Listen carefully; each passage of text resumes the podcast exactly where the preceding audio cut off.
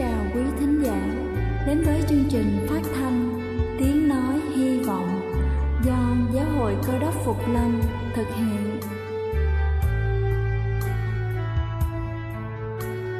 Kính thưa quý vị, Đức Chúa Giêsu trước khi Ngài về trời đã ban cho các môn đệ của Ngài một điều răn mới, đó là họ phải yêu thương nhau như chính tình yêu mà Ngài đã dành cho họ.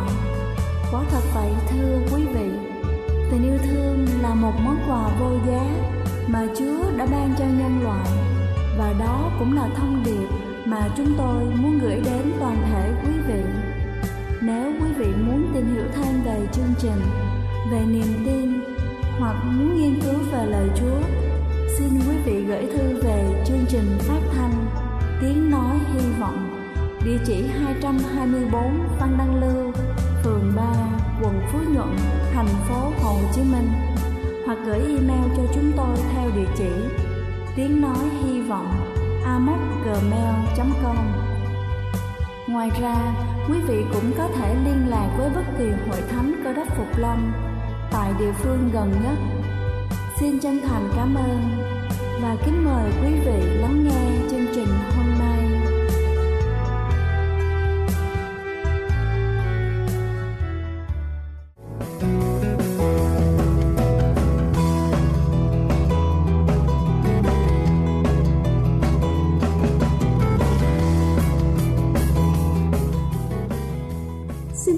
Chào quý vị khán giả đang lắng nghe chương trình phát thanh buổi sáng ngày hôm nay. Kính thưa quý vị, thường thì chúng ta chẳng bao giờ dành cho nhịp đập của tim quá một giây suy nghĩ. Tất nhiên là trừ khi chúng ta bị ốm hay là nghi ngờ mình gặp các vấn đề sức khỏe liên quan đến tim. Theo bác sĩ Nathan, chúng ta nên đếm nhịp tim khi nghỉ ngơi, tốt nhất là vào buổi sáng lúc ngủ dậy trước khi bắt đầu các hoạt động trong ngày. Có thể đếm nhịp tim ở cổ tay, phía trong khuỷu tay và một bên cổ bằng cách đặt ngón tay lên trên chỗ mà chúng ta cảm thấy mạch đập và đếm số nhịp đập trong một phút. Nếu đang quan tâm chặt chẽ hơn, đặc biệt là nếu đang theo dõi mức độ tập thể dục, chúng ta có thể mua máy theo dõi và để ghi lại. Khi đã biết nhịp tim của mình, nó có thể cho chúng ta biết điều gì? Và sau đây là câu trả lời cho một số thắc mắc thường gặp. Nhịp tim nên như thế nào? Người ta thường nghĩ nhịp tim bình thường khoảng từ 60 tới 100 nhịp trên một phút. Nhiều chuyên gia tin rằng 60 đến 80 nhịp trên một phút là mức độ khỏe mạnh hơn. Tuy nhiên, một số người nhịp chậm hơn và nhanh hơn một cách tự nhiên. Nhịp tim cũng có thể thay đổi khi chúng ta già đi và nó có thể báo hiệu sự thay đổi đối với sức khỏe. Nếu nhịp tim khi nghỉ ngơi luôn ở mức 40 nhịp trên một phút hoặc là 120 nhịp trên một phút, chúng ta nên gặp bác sĩ để kiểm tra về điều đó có bình thường hay không. Tiếp theo là lý do nào khiến cho nhịp tim chậm? Vì tim là một khối cơ, càng tập aerobic nhiều, nó càng mạnh khỏe.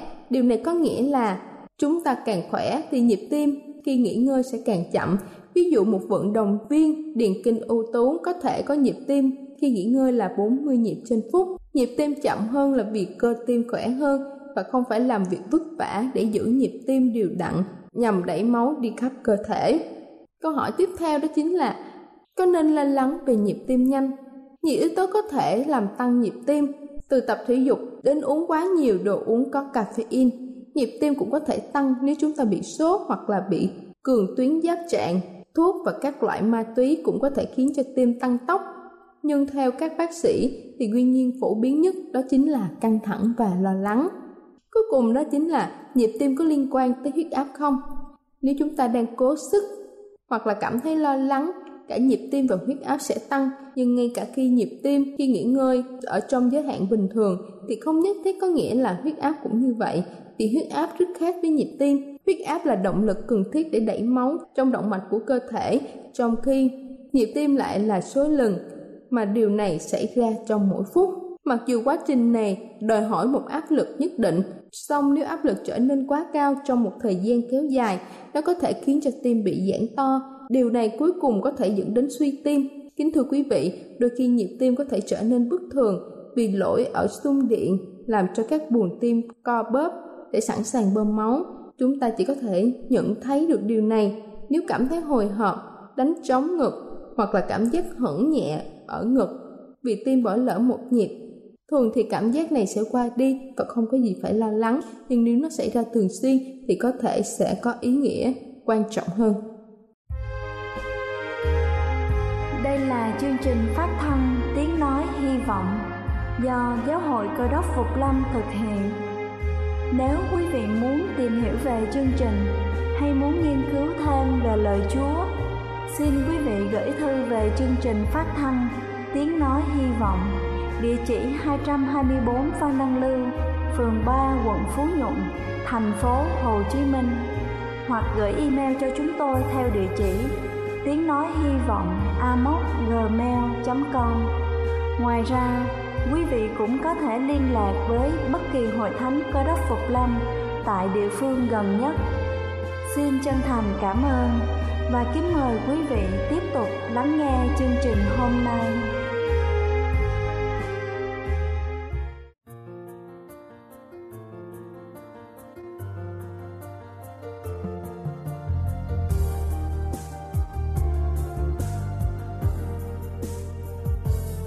Chúa đưa tôi rồi, tư tưởng tuyệt vời, phước do thiên cung tràn đổ mãi thôi. Dẫu tôi làm gì, hãy đến mọi chốn chính tay Christ giữ gìn mãi tâm hồn Ngài dịu dàng.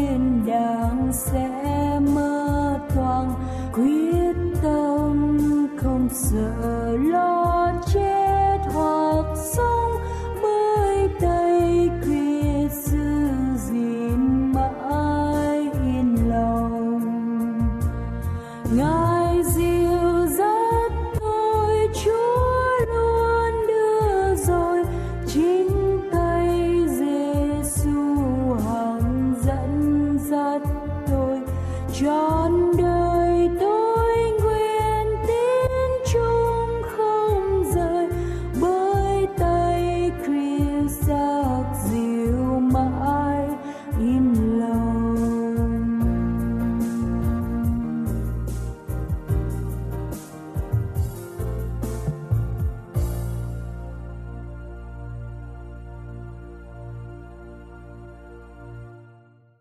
Kính chào quý tín hữu, kính thưa quý vị và các bạn thân mến, chương trình truyền thông hôm nay rất hân hạnh được cùng với quý vị. Chúng ta nhờ cậy ơn của Chúa để tìm hiểu những quy luật xử thế của Cơ Đốc nhân. Thưa quý vị, Phúc âm sách Luca đoạn 17 câu 1 đến câu 10, Đức Chúa Giêsu đã truyền dạy những quy luật để cải thiện đời sống Cơ Đốc nhân và xã hội, cũng như xử thế với nhau trong cộng đồng hội thánh và ngoài xã hội. Lời Chúa phán trong sách Luca đoạn 17 câu 1 câu 2: không có thể khỏi xảy đến sự gây nên phạm tội được, song không thay cho ai là kẻ làm ra sự ấy. Nếu ai gây cho chỉ một kẻ nhỏ này phạm tội, thì tha rằng buộc cối đá vào cổ nó mà quăng xuống biển còn hơn. Thưa quý vị, quy tắc thứ nhất mà Đức Chúa Giêsu phán ở đây là chớ gây nên sự vấp phạm cho kẻ khác. Sự vấp phạm tội lỗi của con người không thể nào tránh khỏi được. Điều này chính Đức Chúa Giêsu đã khẳng định như vậy, và con người cũng đều thừa nhận như thế. Saint Jean Chrysostomy đã thừa nhận rằng lầm lỗi là bản chất của con người, và Sophocle đã nói sai lầm là việc làm của mọi người. Nhưng quy tắc mà Chúa cảnh cáo ở đây là gì? Khốn thay cho ai là kẻ làm ra sự vấp phạm. Không có một tội lỗi nào bị lên án và bị rủa xả một cách nghiêm trọng hơn cái tội hướng dẫn sai lầm, làm cho một người đã tin Chúa hoặc chưa tin Chúa vấp phạm. Phúc âm Ma-thơ đoạn 18 câu 6 đến câu 10, lời Chúa phán rằng: song nếu ai làm cho một đứa trong những đứa nhỏ đã tin ta mà sa vào tội lỗi, thì thà buộc cối đá vào cổ mà quăng nó xuống đáy biển còn hơn. Khốn nạn cho thế gian vì sự gây nên phạm tội phải có, song khốn nạn thay cho ai là kẻ gây nên phạm tội. Nếu ta hay là chân ngươi làm cho người sa vào tội lỗi, hãy chặt và ném nó cho xa ngươi đi. Vì thà ngươi què chân hay là cụt tay mà vào nơi hàng sống, còn hơn là đủ cả hai tay hay là hai chân mà bị quăng vào lửa đời đời. Nếu con mắt ngươi làm cho ngươi sa vào tội lỗi, thì hãy móc mà ném cho xa ngươi đi. Vì thà ngươi một mắt mà vào nơi hằng sống, còn hơn là đủ hai mắt mà bị quăng vào lửa địa ngục. Dấn thân vào con đường tội lỗi là điều đã khủng khiếp rồi, nhưng làm cho kẻ khác vấp phạm vào con đường tội ác lại càng khủng khiếp hơn biết bao nhiêu. Khi Mô-sê là tôi tớ của Chúa trong thời kỳ Cựu Ước đi lên núi Sinai để tiếp nhận bản luật pháp 10 điều răn từ nơi Đức Chúa Trời truyền phán cho dân Israel, Mô-sê ý kiến với Đức Chúa Trời trong 40 ngày 40 đêm. Lúc bây giờ trong dân Israel có một số người vì không có đức tin nên nghĩ rằng Mô-sê sẽ không trở lại với họ. Họ bằng dùng áp lực với A-rôn là anh của Mô-sê mà nói rằng: hãy làm các thần để đi trước chúng tôi, vì phần Mô-sê là người đã dẫn chúng tôi ra khỏi xứ Ai Cập. Chúng tôi chẳng biết điều chi đã xảy ra cho người. A-rôn bèn bảo dân chúng lột vằn vàng dồn lại, rồi dùng đúc thành con bò vàng và lập bàn thờ trước bạc tượng đó. Sáng sớm dân chúng dân của lễ, rồi nhảy múa, ăn uống, vui chơi nhục dục. Đức Chúa Trời thấy bằng nỗi cơn thịnh nộ, đến nỗi Ngài muốn giết A-rôn, vì có A-rôn và dân chúng đã vấp phạm trọng tội. Môi-se xuống khỏi núi và nói với A-rôn rằng: dân này làm chi mà anh xúi dục cho chúng phạm tội cùng Chúa? Đức Chúa Trời phán cùng Mô-sê rằng: kẻ nào phạm tội cùng ta, ta sẽ xóa nó khỏi sách của ta. Này, thiên sứ ta sẽ đi trước ngươi, song ta không cùng lên với ngươi đâu, vì ta đã xem thấy dân này là dân cứng cổ. Ta sẽ diệt các ngươi dọc đường chăng? Mô-sê nói cùng dân sự rằng: các ngươi đã phạm tội một tội trọng, song bây giờ ta lên Đức Chúa Trời, có lẽ ta sẽ được chuộc tội các ngươi chăng?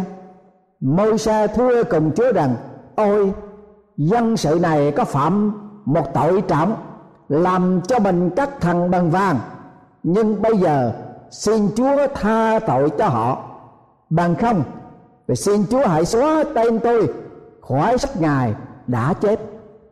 Phúc âm Cựu Ước xuất Ê-díp-tô ký đoạn 32 câu 1 đến 35. Cái hiểm nguy đưa kẻ khác vào con đường pháp phạm là cạm bẫy, đánh lừa, làm gương xấu, là những quyến rũ, dụ dỗ, chẳng khác gì buộc cối đá vào cổ mà quăng xuống biển. Người nào gây cho kẻ khác pháp phạm là người giả hình, trong lòng chẳng có niềm tin, bịa đặt dưới danh nghĩa của Chúa.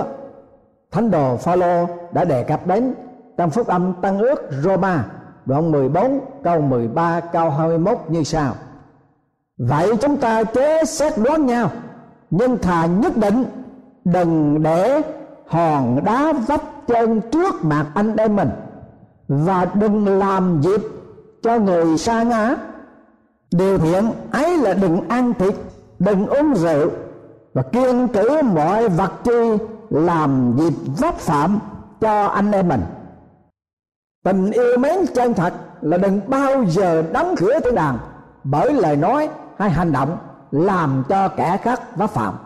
Phúc âm Giăng thứ nhất đoạn 2 câu 10: ai yêu mến anh em mình thì ở trong sự sáng, nơi người đó chẳng có điều chi gây cho vấp phạm. Nguyên tắc thứ hai Đức Chúa Giêsu dạy trong sách Luca đoạn 17 câu 3 đến câu 4: tha thứ là một thái độ tối cần của mỗi tín nhân Cơ Đốc. Nếu anh em ngươi đã phạm tội, hãy quở trách họ, và nếu họ ăn năn thì hãy tha thứ. Quở trách một cách có khoa học nghệ thuật, hay nói một cách khác, quở trách rất là tế nhị để tránh khỏi sự thành kiến bất mãn. Chuyện kể rằng vào thời Xuân Thu, vua Văn Công nước Tấn đi săn bắn tại đầm ở tỉnh Sơn Tây. Vì mãi mê đuổi theo một con thú mà nhà vua đã lạc vào đầm lớn rậm rạp cây cối không biết lối ra. Vua tìm gặp một người đánh cá, bàn bảo rằng: ta là vua đây, ta đang lạc đường, nhà ngươi chỉ lối cho ta ra, rồi ta sẽ hậu thưởng. Người đánh cá nói: bày tôi muốn dâng lên nhà vua một câu. Vua bảo: cứ đưa ta ra khỏi đầm trước đã, rồi muốn nói gì thì cứ nói. Khi người đánh cá đưa vua ra khỏi đầm rồi, vua phán rằng: nào, câu gì nhà ngươi muốn nói với quả nhân lúc nãy thì nói nghe đi. Người đánh cá thưa: chim hồng, chim học, sống ở bờ sông bãi bể, chán sông, chán bể mà vào đầm, thế tất phải mắc bẫy mắc lưới. Còn luồn ba ba ở đáy vực sâu, chán vực sâu, rồi ra cái chỗ nóng bãi rộng, thế tất phải bị chài lưới. Nay nhà vua đi sang, sao lại xa chăng đến tận nơi đây như vậy? Vua Văn Công bảo: ngươi nói phải lắm. Đoạn vua ngoảnh lại quyền quan hầu ghi tên người đánh cá để sau này ban thưởng. Người đánh cá nói: nhà vua bảo ghi tên tôi làm gì? Xin nhà vua cứ tôn kính thiên hạ, xã tắc, phòng giữ biên trì, thương yêu muôn dân, đánh nhẹ tuế má, tự khắc là bầy tôi được hưởng ăn huệ của nhà vua rồi. Còn nếu nhà vua chẳng tôn kính thiên địa, xã tắc, chẳng phòng giữ biên tùy, chẳng chăm công việc bên ngoài, không khéo xử với các nước bên trong, mất cả lòng muôn dân, để cho nước mắt dân khổ, thì dù bầy tôi có được hậu thưởng cũng không thể làm sao mà hưởng một mình được. Người đánh cá cố từ, xong rồi lại nói thêm: xin vua mau về nước, tôi đây cũng về chỗ kiếm cá của tôi.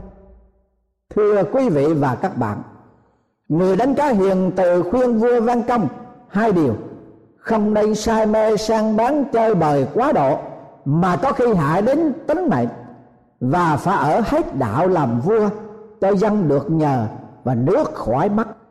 Người khuyên can nhà vua rất tế nhị, cho nên quở trách người anh em đã vấp phạm một cách có khoa học và nghệ thuật lẫn thực chất yêu thương thì tốt biết bao.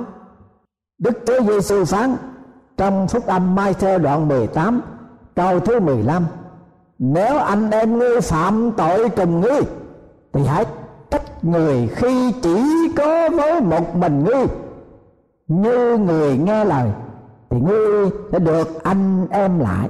Trách người vi phạm là một sự khuyến cáo nghiêm chỉnh, nhưng với tinh thần thân thiện và tế nhị, phải nhẹ nhàng với tất cả những gì có thể làm được trong sự thông cảm nhau. Thánh đồ Phao-lô đã khuyên giải trong Phúc Âm Tăng Ước sách Tê-sa-lô-ni-ca thứ nhất đoạn 5 câu thứ 14: hỡi anh em, xin anh em hãy răn bảo những kẻ ăn ở bậy bạ, yên ủi những kẻ ngã lòng, nâng đỡ những kẻ yếu đuối, phải nhịn nhục đối với mọi người, chớ quở nạn người già cả, nhưng hãy khuyên dỗ họ như cha, còn kẻ trẻ thì như anh em, đàn bà có tuổi cũng như mẹ, bọn thiếu niên thiếu nữ như chị em, và phải lấy cách thanh sạch trọn vẹn. Mệnh lệnh tha thứ được Chúa Giêsu ban bố một cách nghiêm túc như sau: các ngươi hãy giữ lên mình, nếu anh em ngươi đã phạm tội thì hãy quở trách họ, và nếu họ ăn năn thì cứ tha thứ, dầu trong một ngày họ phạm tội cùng ngươi 7 lần và 7 lần trở lại cùng ngươi mà nói rằng tôi ăn năn, thì hãy tha thứ cho họ. Là một tín nhân Cơ Đốc, bao giờ và lúc nào cũng đều có sẵn sàng tinh thần tha thứ, giao cho tội lớn hay nhỏ. Sau khi quở trách một cách êm đềm, nếu người vấp phạm biết hối lỗi là có sự tha thứ cho họ. Tha thứ với tình cảm quý mến nhau, người ta chỉ có ít nhiều lòng quý mến đối với anh em, nên người ta dám tỏ ra khoan hồng đến với anh em. Khoan dung luôn luôn gần như liên quan trực tiếp với trí tuệ. Muốn biết tha thứ, ta phải biết thông cảm. Chúng ta ai cũng chịu sự chi phối của nhược điểm và làm lỗi, vậy chúng ta hãy tha thứ cho nhau những điều làm lỗi ấy. Ấy là quy luật đầu tiên của Đấng Tạo Hóa vậy. Thánh đồ Phao-lô khuyến dục các tín nhân Cơ Đốc phải có tinh thần và thái độ tha thứ một cách tích cực. Phúc Âm Tăng Ước sách Cô-lô-se đoạn 3 câu 13 câu 14: nếu một người trong anh em có sự gì phàn nàn với kẻ khác thì hãy nhường nhịn nhau và tha thứ nhau, như Chúa đã tha thứ anh em thế nào thì anh em cũng phải tha thứ thế ấy. Nhưng trên hết mọi sự đó, phải mặc lấy lòng yêu thương, vì là dây liên lạc của sự trọn lành đối xử với nhau. Thưa quý vị và các bạn thân mến, các nhà tâm lý, các bác sĩ và các phân tâm học gia hiện nay đều đồng ý rằng cái thái độ và tinh thần của bệnh nhân có lòng khoan dung, tha thứ cho nhau để đem lại sự phục hồi sức khỏe cho họ càng mau chóng hơn. Hôm nay chúng ta học hai cái quy luật sự thế của mỗi tín nhân Cơ Đốc để cải thiện cái đời sống Cơ Đốc nhân và xử sự với nhau trong cộng đồng hội thánh và ngoài xã hội. Một là đừng bao giờ cố ý hoặc vô tình làm cho kẻ khác vấp phạm tội lỗi.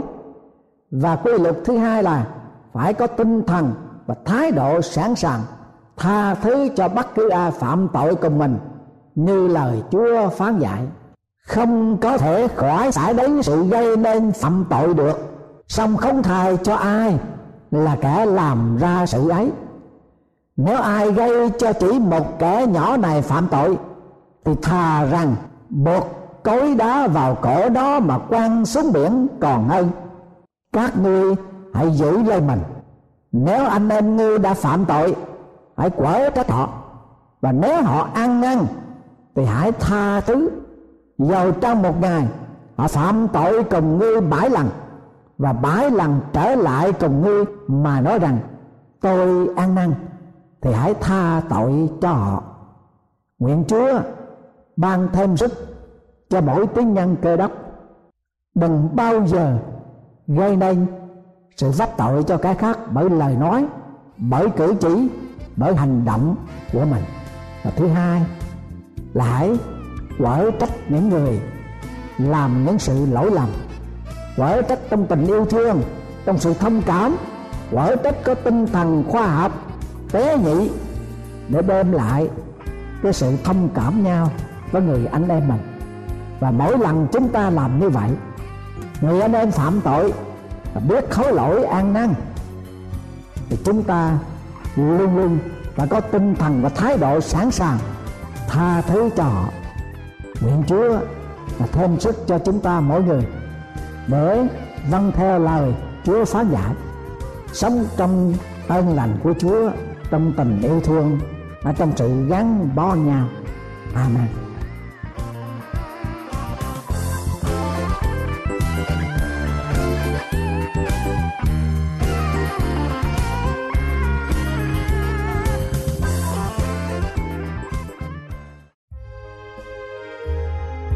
Đây là chương trình phát thanh Tiếng Nói Hy Vọng do Giáo hội Cơ Đốc Phục Lâm thực hiện.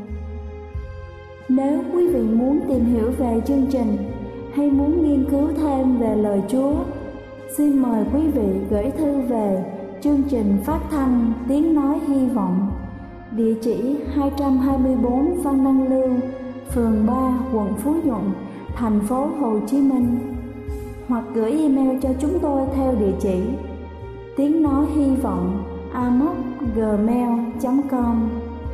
Ngoài ra, quý vị cũng có thể liên lạc với bất kỳ hội thánh Cơ Đốc Phục Lâm tại địa phương gần nhất. Xin chân thành cảm ơn và hẹn gặp lại quý vị trong chương trình lần sau.